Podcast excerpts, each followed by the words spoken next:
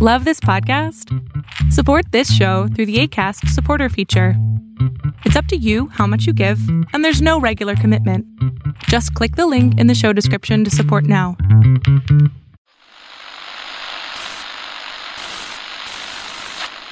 Nine, twelve, ten, twenty-eight, two, twenty-three.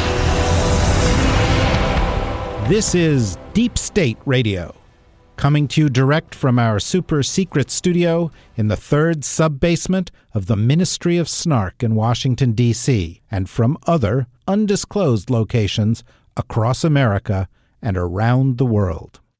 Hello, and welcome to another episode of Deep State Radio. I am David Rothkopf. I am your host, and I am here in our studios in the third sub basement of the Ministry of Snark.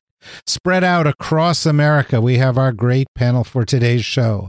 In Wyoming, we have Georgetown University's Rosa Brooks, who is busily not writing her book, correct?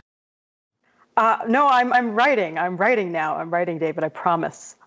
Okay, that doesn't sound very plausible. At the Brookings Institution, just off of scenic DuPont Circle, we have Susan Hennessy of Lawfare and Brookings, who is busily not writing her book. It's true. Although, unlike Rosa, if she doesn't write this book, she will still have written a book. So uh, I, I rank myself a little lower. Well, we're all, what is your book about? It is. I'm Ben Wittes and I are writing a book on the office of the presidency in relation to its current occupants. Susan, being a little older than you just means that there are even more books that I have not written than you. I have not written so many books. This And is s- both comforting and not at all comforting. And speaking of someone who has written some books, but has also not written a lot of books, we have Ed Luce in Chicago, Illinois.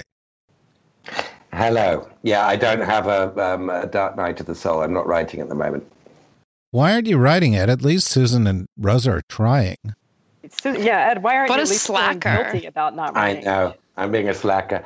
Well, I hope you feel I- bad I don't- about it.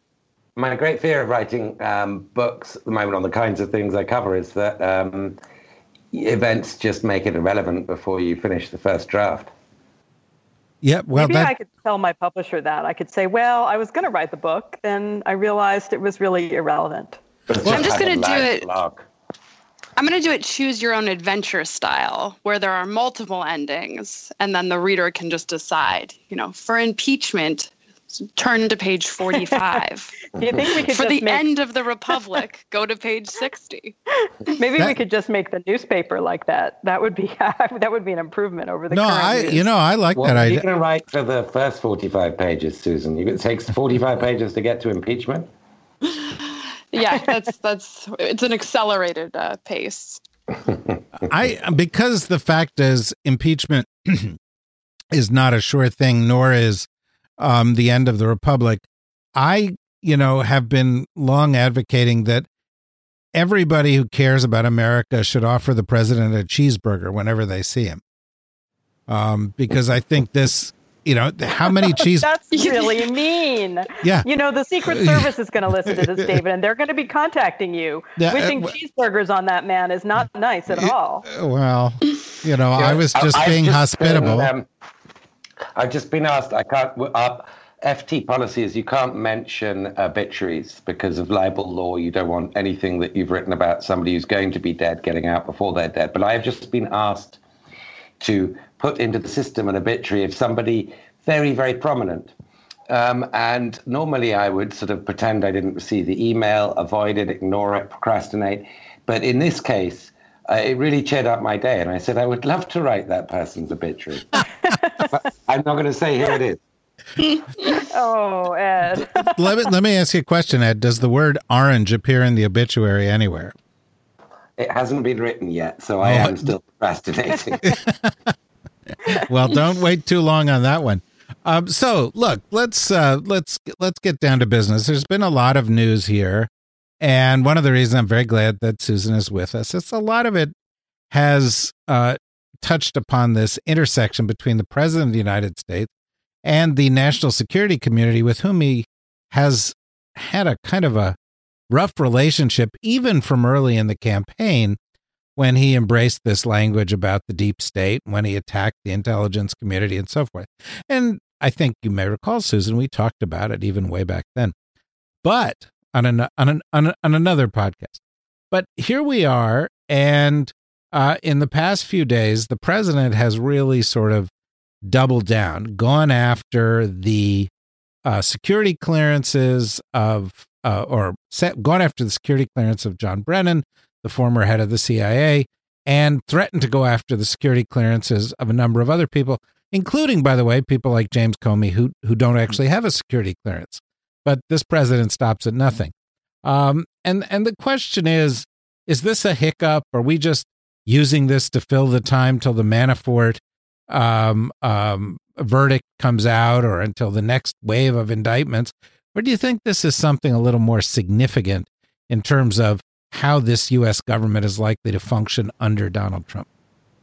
So I think it is both a deliberate distraction strategy uh, on the part of the White House. I think that they timed, uh, as the Washington Post has reported, uh, timed this announcement about Brennan's security clearance in order to distract from the Omarosa book uh, news cycle, which we've all just endured. Um, so on one hand, I, I, do think it sort of it, it falls into that, you know, this is just part of their PR machine.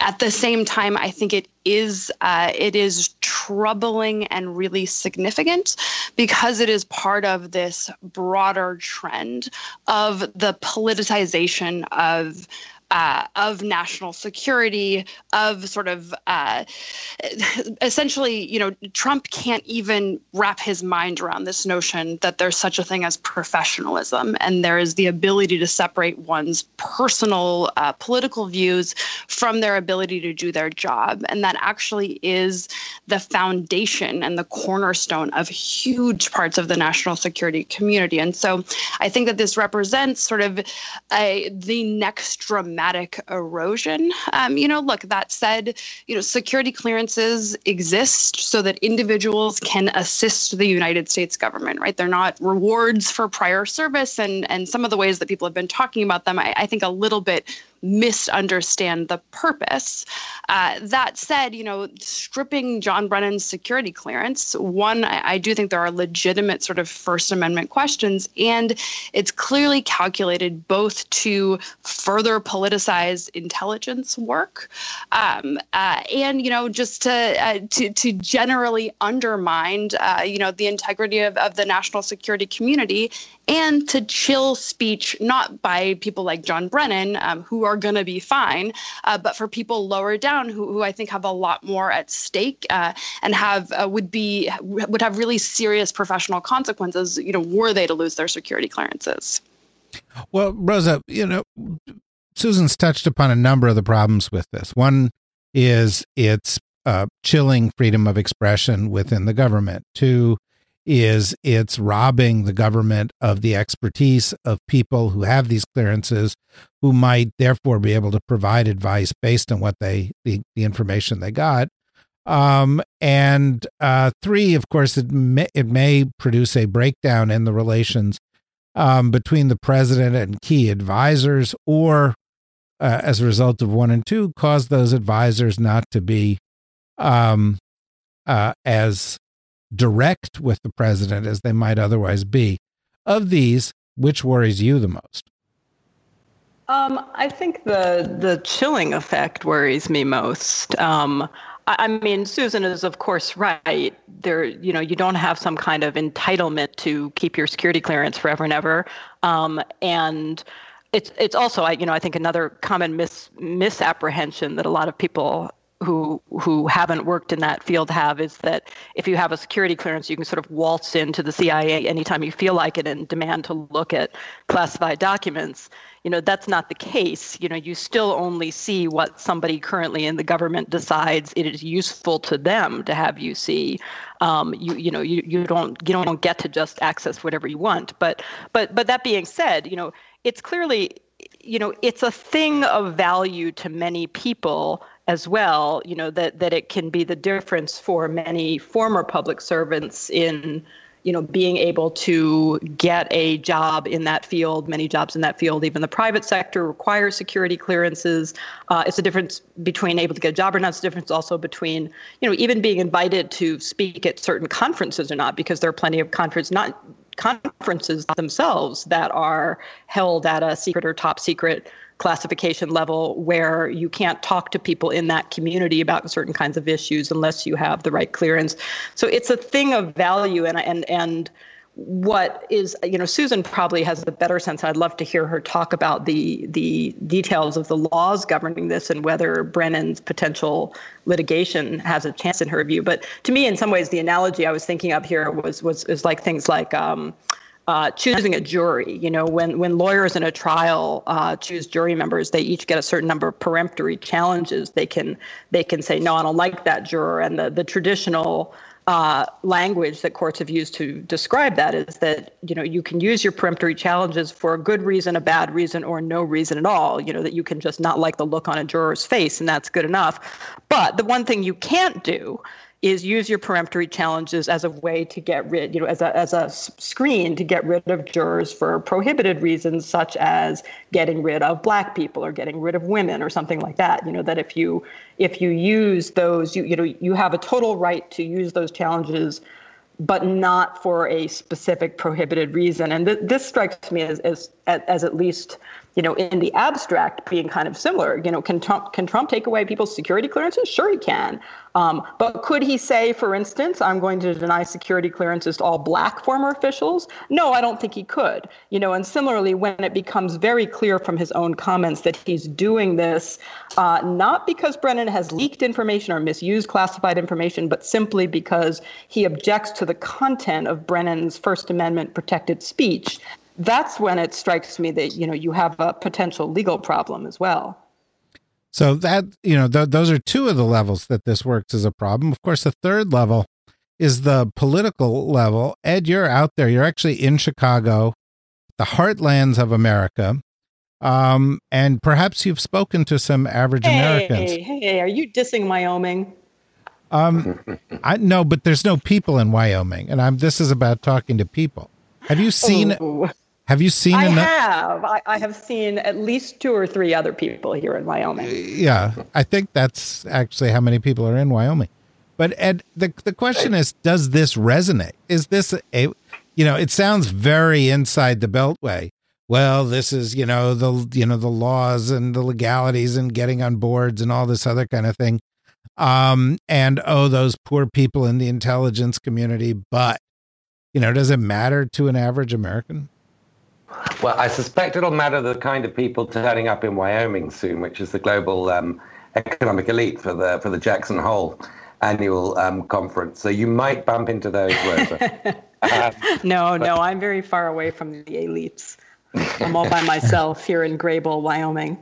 Oh, you're sequestered, as you should be, writing a book. Um, uh, David, I, I, I would love to say that I think this you know, is a topic of conversation in the diners and um, you know on on um, the the freeways of America. But I don't I don't think it is. Um, I think it it should be. It's it, it's an issue of uh, deep concern. It's more than just a canary in the coal mine here. We've now got sort of 20 months or so of sort of progressive chipping away at norms and guardrails. Um, of the of the American Constitution, and this is just another. And it's you know not just um, it's not just former um, senior national security officials that Trump has been uh, considering removing their security clearance from, their classified intelligence clearance from, but also um, reportedly, according to the New Yorker, even Barack Obama, um, he considered striking off. Um, so this is this is definitely uh, more than the thin end of the wedge. We're sort of further into the wedge than just the thin end of it, um, and it ought to be an issue of concern. But I think it it, you know, it, what both Susan and Rosa said about the ease with which um, former CIA directors and such like can monetize this in terms of speaking fees and the kinds of jobs they get is something that's going to be just as resonant with people who are paying attention outside of you know beltway circles um, as the um, uh, sort of chilling free speech effect of what Trump has done. Um, so I don't think the politics adds up to a whole lot. Okay, well, let's come back to that in a second. But um, Susan Rosa brought up a point, which is you know this this legal challenge Brennan may pose, and in fact, Trump at some point on Monday uh, issued out a tweet saying, "Oh, he'll never sue me, and he doesn't have the grounds, and he doesn't want to be deposed, and a whole bunch of other nonsense." Um, uh, it, as part of his sort of increasingly uh, unhinged series of tweets that have occurred over the past 24 hours prior to us taping this. Um, the question is Is there a case to be made for Brennan? Can he um, challenge the president on this? Is it worth doing? Is that standing up to the president um, for the rule of law? Um, or is it an empty gesture? So I don't know if Brennan should or should not uh, mount a legal challenge, but he is in a rare position where, you know, theoretically he could be successful. So ordinarily courts are not willing to look at security clearance adjudications. They say basically Congress has left this to the executive branch. It has not provided us a way uh, a way to examine this stuff. The executive branch has the most information, and so it gets to make the decisions, and we don't second guess it. Um, there is sort of narrow instance in which courts will examine security clearance decisions, and that's whether whether or not the process has been fair. Um, so, sort of whether or not it was a good reason or a bad reason to take away a clearance, they won't look at. Uh, but whether or not it was done properly, they will. And so that's why what Trump has done to Brennan, I think, is, and, and the manner in which he's done it, is potentially really significant. So, there's sort of there's the regular process um, by which a security clearance might be removed for cause and, and that's something that goes through uh, through the agencies the sponsoring agencies themselves and it's not something that has anything to do with the white house and and it's sort of based on some kind of um, precipitating event right? Somebody being arrested there being some other kind of concern. Um, there's also sort of a, a separate process where uh, where when the white house or a particular agency says that it's in the national security interest to not go through this process, right? So we don't even want to have to submit the evidence sort of internally. We just want to take away someone's clearance, and we have a national security reason to do that. Uh, essentially, uh, the head of the affected agency, the head of the sponsoring agency, they just sign. So in this case, if, if Trump had gotten Gina Haspel to say, yes, uh, we should take away John Brennan's security clearance, and I certify that we don't need to use the ordinary process and this is in the national interest, uh, that would be kind of the end of it. But what Trump did was use his inherent Article 2 constitutional authority, which is itself, right, it's the constitutional authority that allows him to classify information in the first instance. And so everything kind of flows from that. But it, it's never been used in this way before. And so I do think that if Brennan challenges it, uh, you know, I, I think it's an open question. You know, 99 out of 100 cases, you would say, yeah, there's absolutely no chance. He probably can't even establish standing. And if he could, you know, this is a slam dunk for the government. You know, this is yet another example of Trump doing something sort of so incompetently uh, that actually it does provide a window to, for courts to come in and, and intervene. Interesting.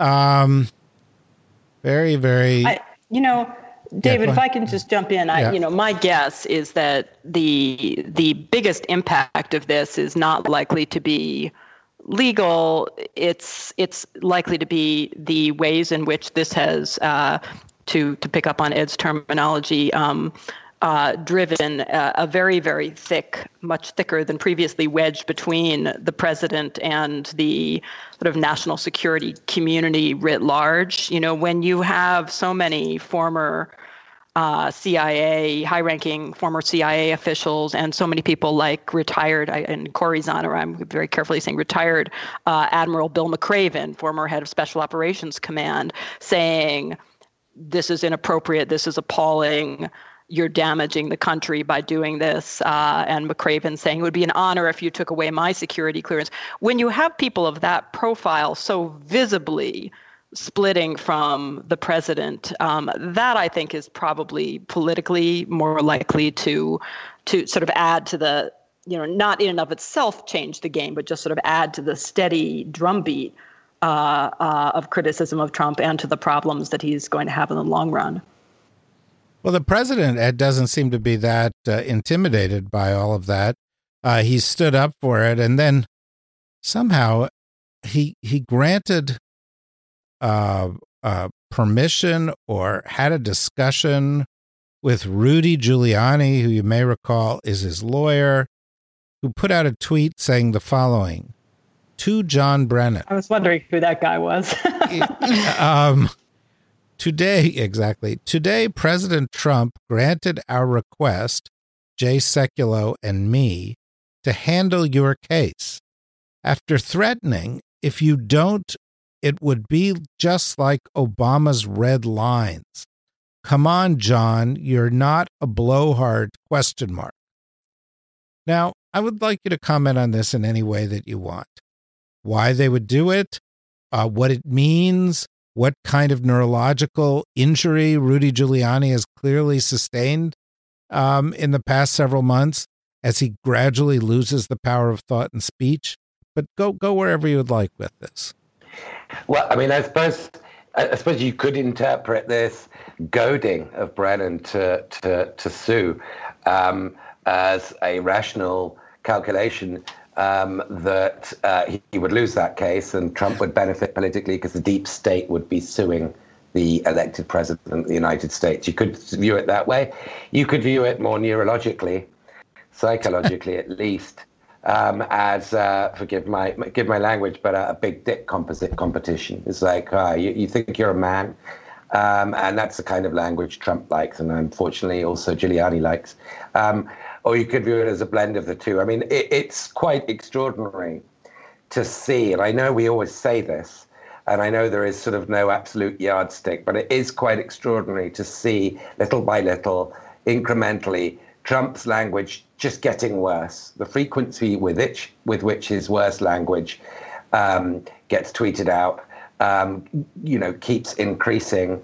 The language he's using about Mueller uh, nowadays, calling him a thug, a disgraced thug, and the and the 17 angry Democrats who work for him as a disgraced thug, is that we are getting more into that um, uh, that sort of alpha male sort of visceralism um, that I think uh, Giuliani's um, you know giving um, giving voice to.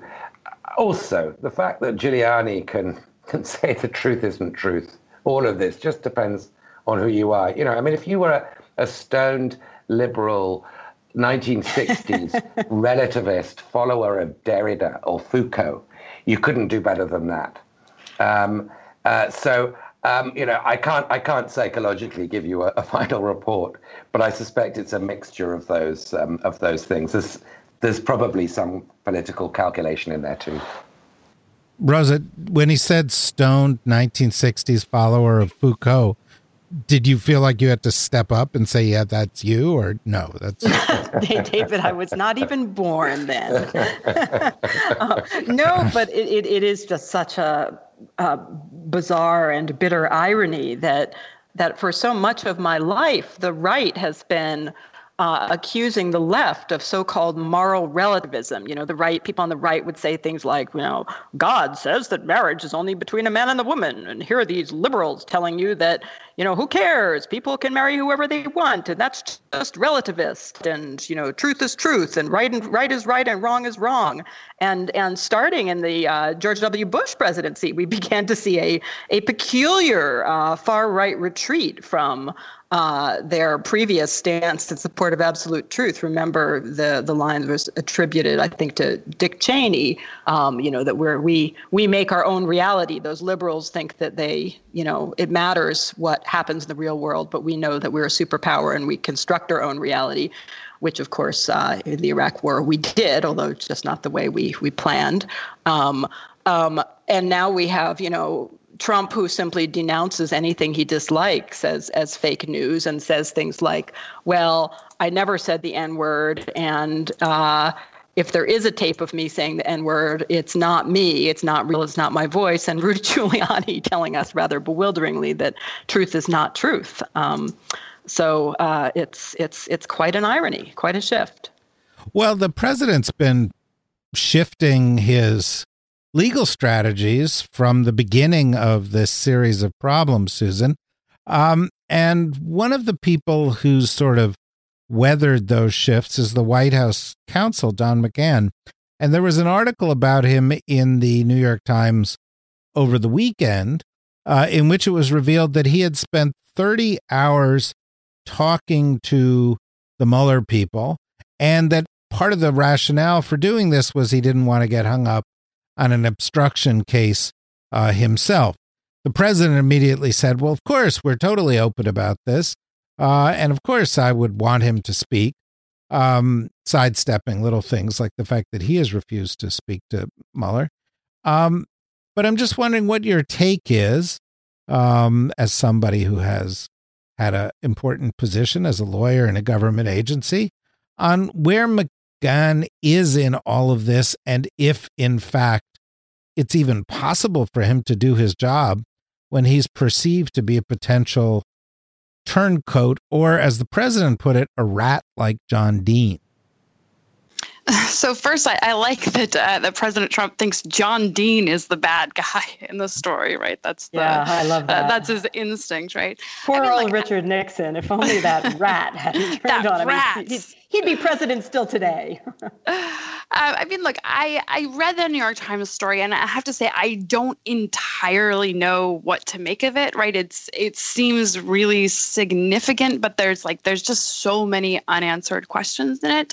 To me, I think the thing that is kind of most significant is Don McGahn clearly thinks that there's some kind of criminal exposure for someone enough so that he's kind of covering his own ass on this. And so, you know, I, I, think that whether or not he has specific information or just, you know, he's close enough, uh, you know, to kind of read the room on it, that to me is significant.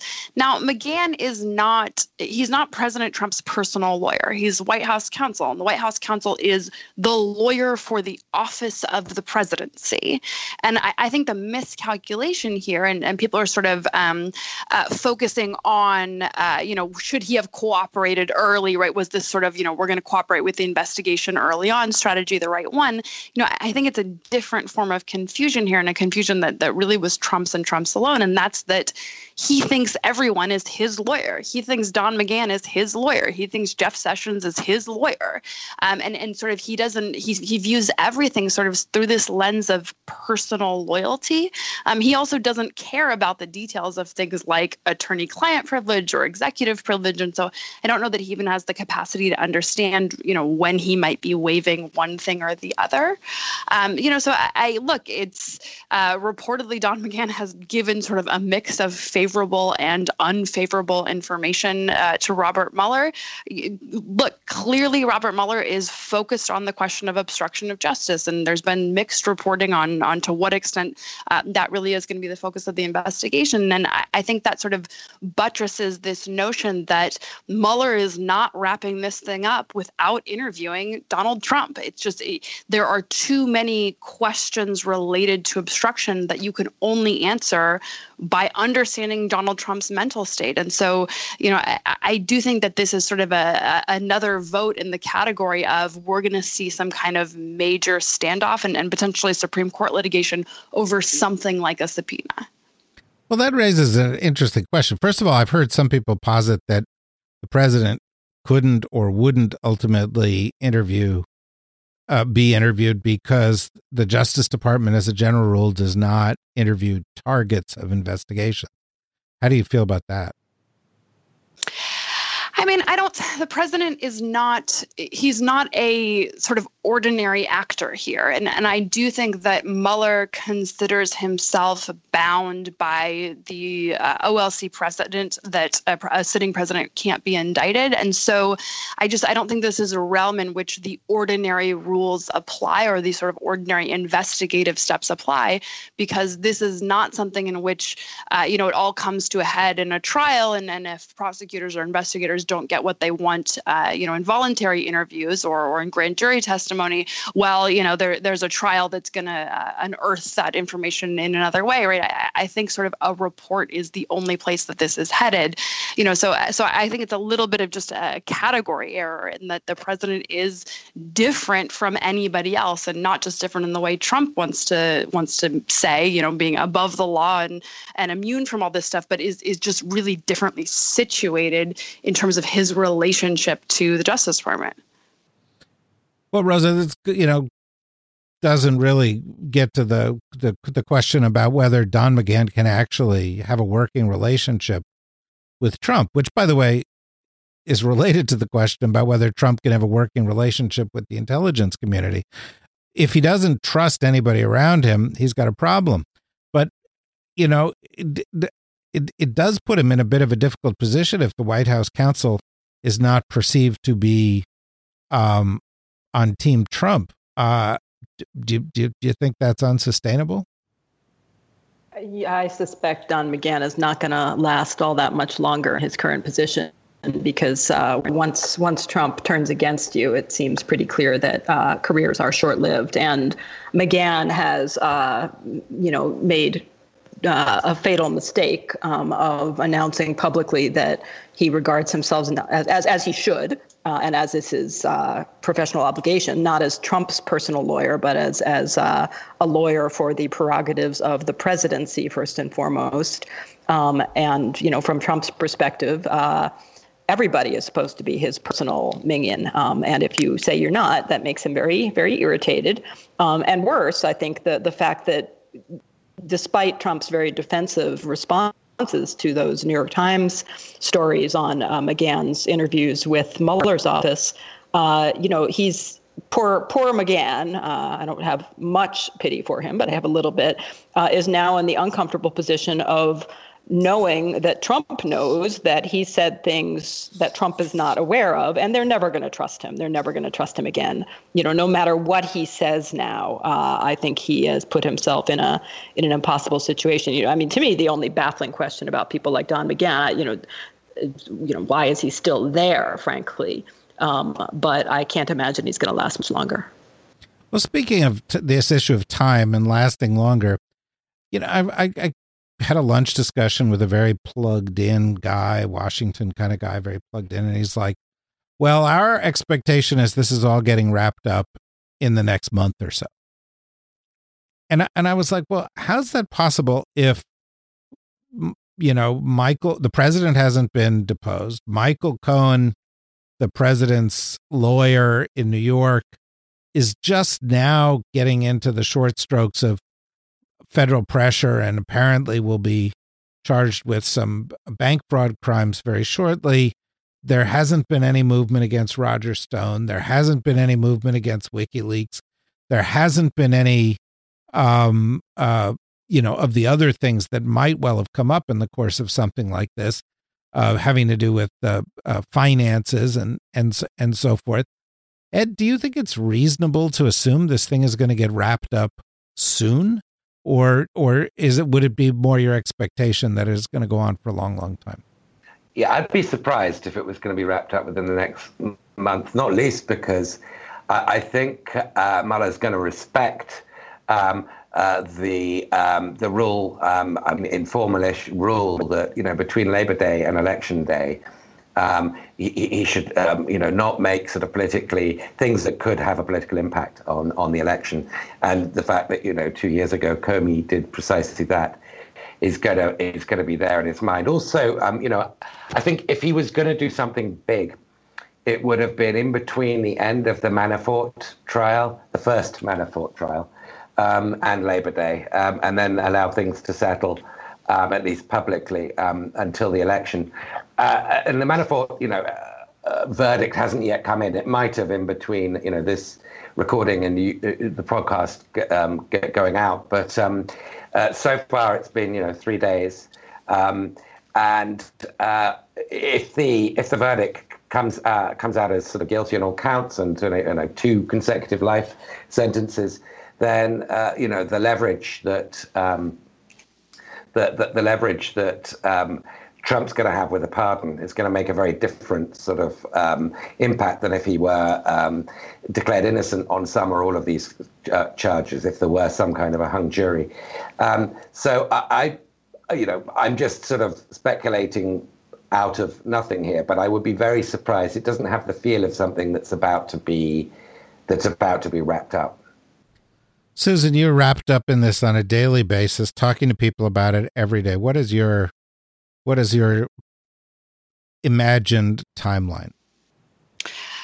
So I think uh, you have to acknowledge that Robert Mueller, anyone who sort of purports to understand Robert Mueller's thinking is uh, is making it up. He's been, uh, you know, he holds things incredibly close, and every major investigative step we've seen has come as an absolute shock that nobody saw coming. So I think you sort of have to caveat that up front. You know, that said, look, the president's lawyers have been talking about this being just about to be wrapped up for over a year.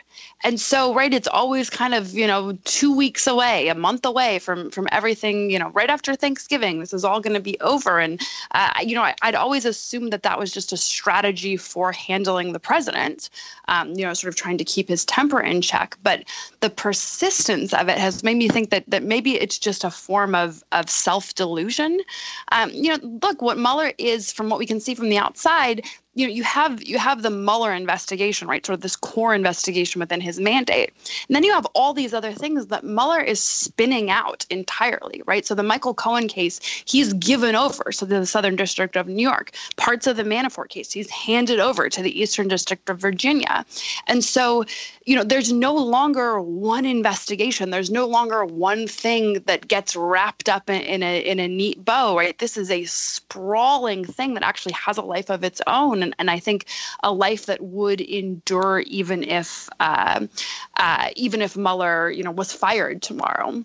I do think to the extent we want to guess or, or, sort of try and tease out a roadmap, you ha- you can't look at the news stories. You have to look at the indictments because that's the only hard evidence we have in front of us. And if you sort of map the indictments thus far, the first one against this Russian, you know, troll farm in Russia is is Russian activity outside the United States.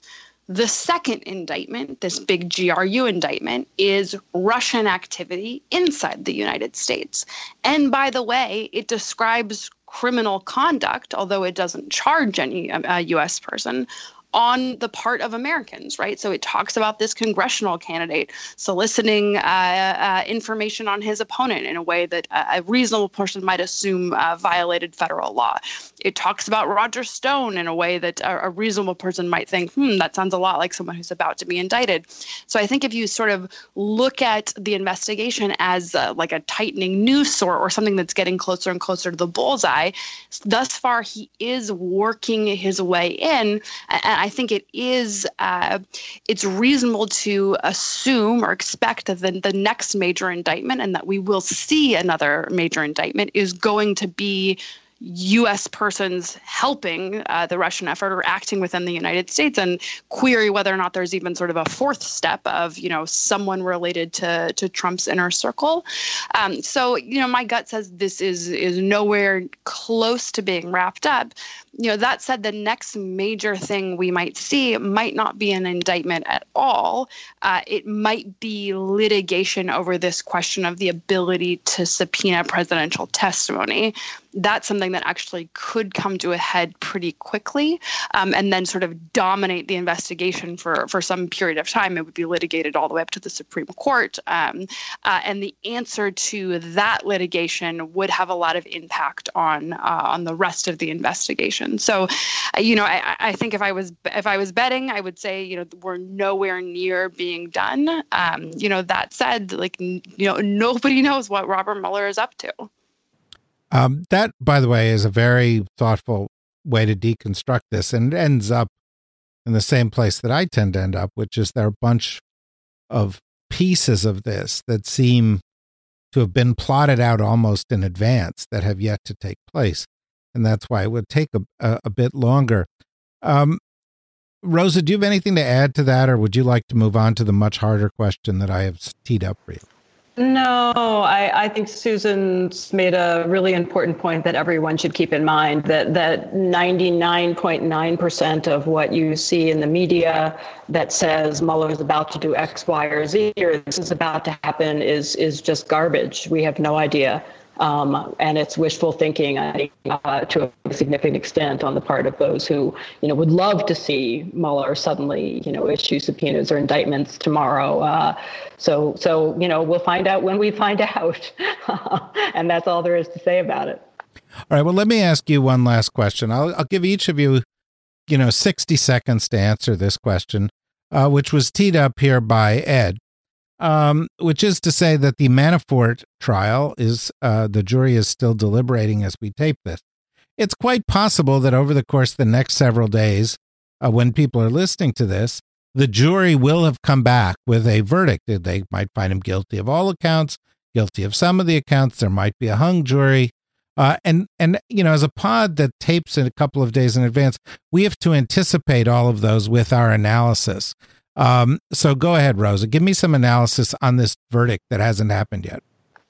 I don't have any analysis on the verdict that hasn't happened. I mean, I, I will say two things. One is um, it's an extraordinarily complicated case. Uh, the charges are all ones that you know people who are specialists in understanding this stuff have been wrestling over this material for many many months and this poor jury is being asked to make sense of it in a few short days so i don't envy them um, they're they're very technical uh, charges in a lot of ways. So, you know, we'll see. We'll see what happens. I think there were 18 charges. Uh, uh, you know, my if I were a betting person, which I'm, I'm not really, I would say he'll be acquitted of some and convicted of others, and I have no idea which will be which. Um, the other thing, though, I think it's worth saying uh, that's really important to remember is that um, this is not the only trial of Paul Manafort. You know, if Manafort ends up getting acquitted of uh, some or all of these current charges, he still faces another trial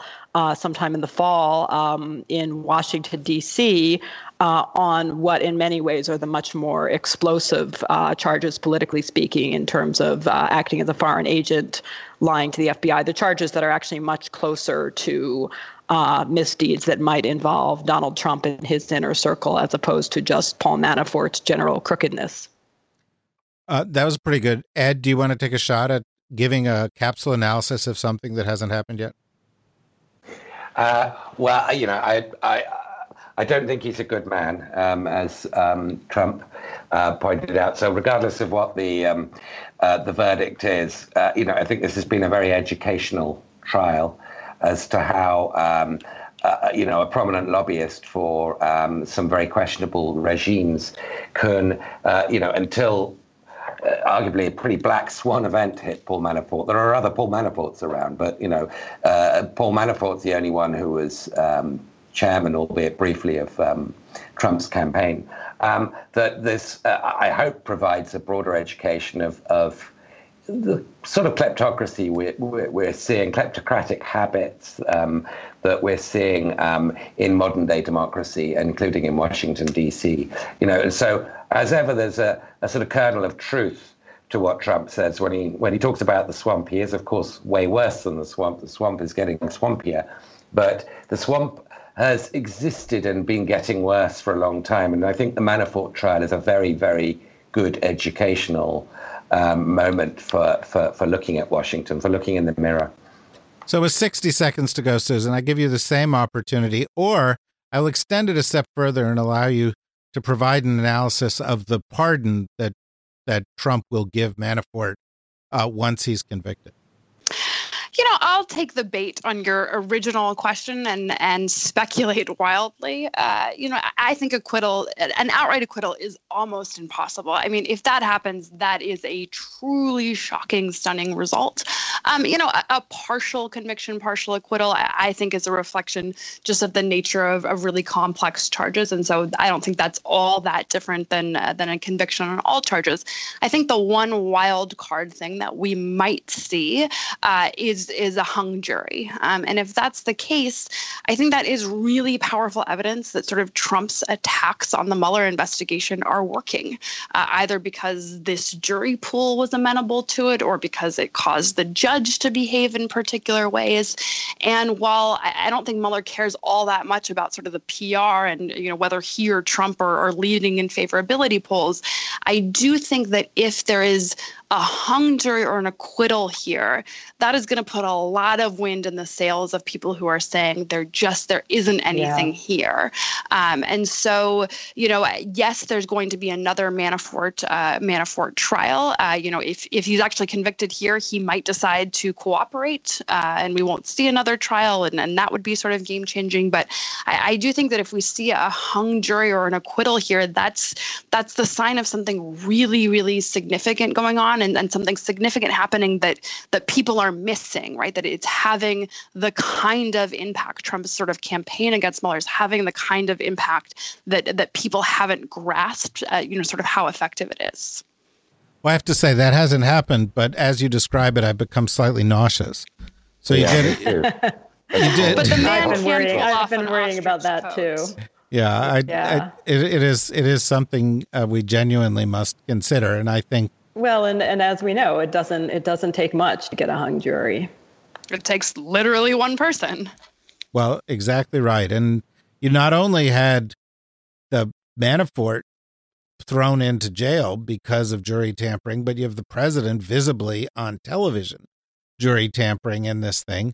Uh, and there are a lot of ways to get to a jury in this kind of case, uh, directly, indirectly, um, and and that you know can lead to these kind of outcomes would be very, very disturbing thing. Obviously, we will follow that. And following the success of this effort at guessing at outcomes and doing analysis of things that hasn't happened yet, perhaps on our next broadcast, we will do an analysis of the 2018 election results. Because why wait? You know, we could just dive right in and and analyze whatever results we think may happen.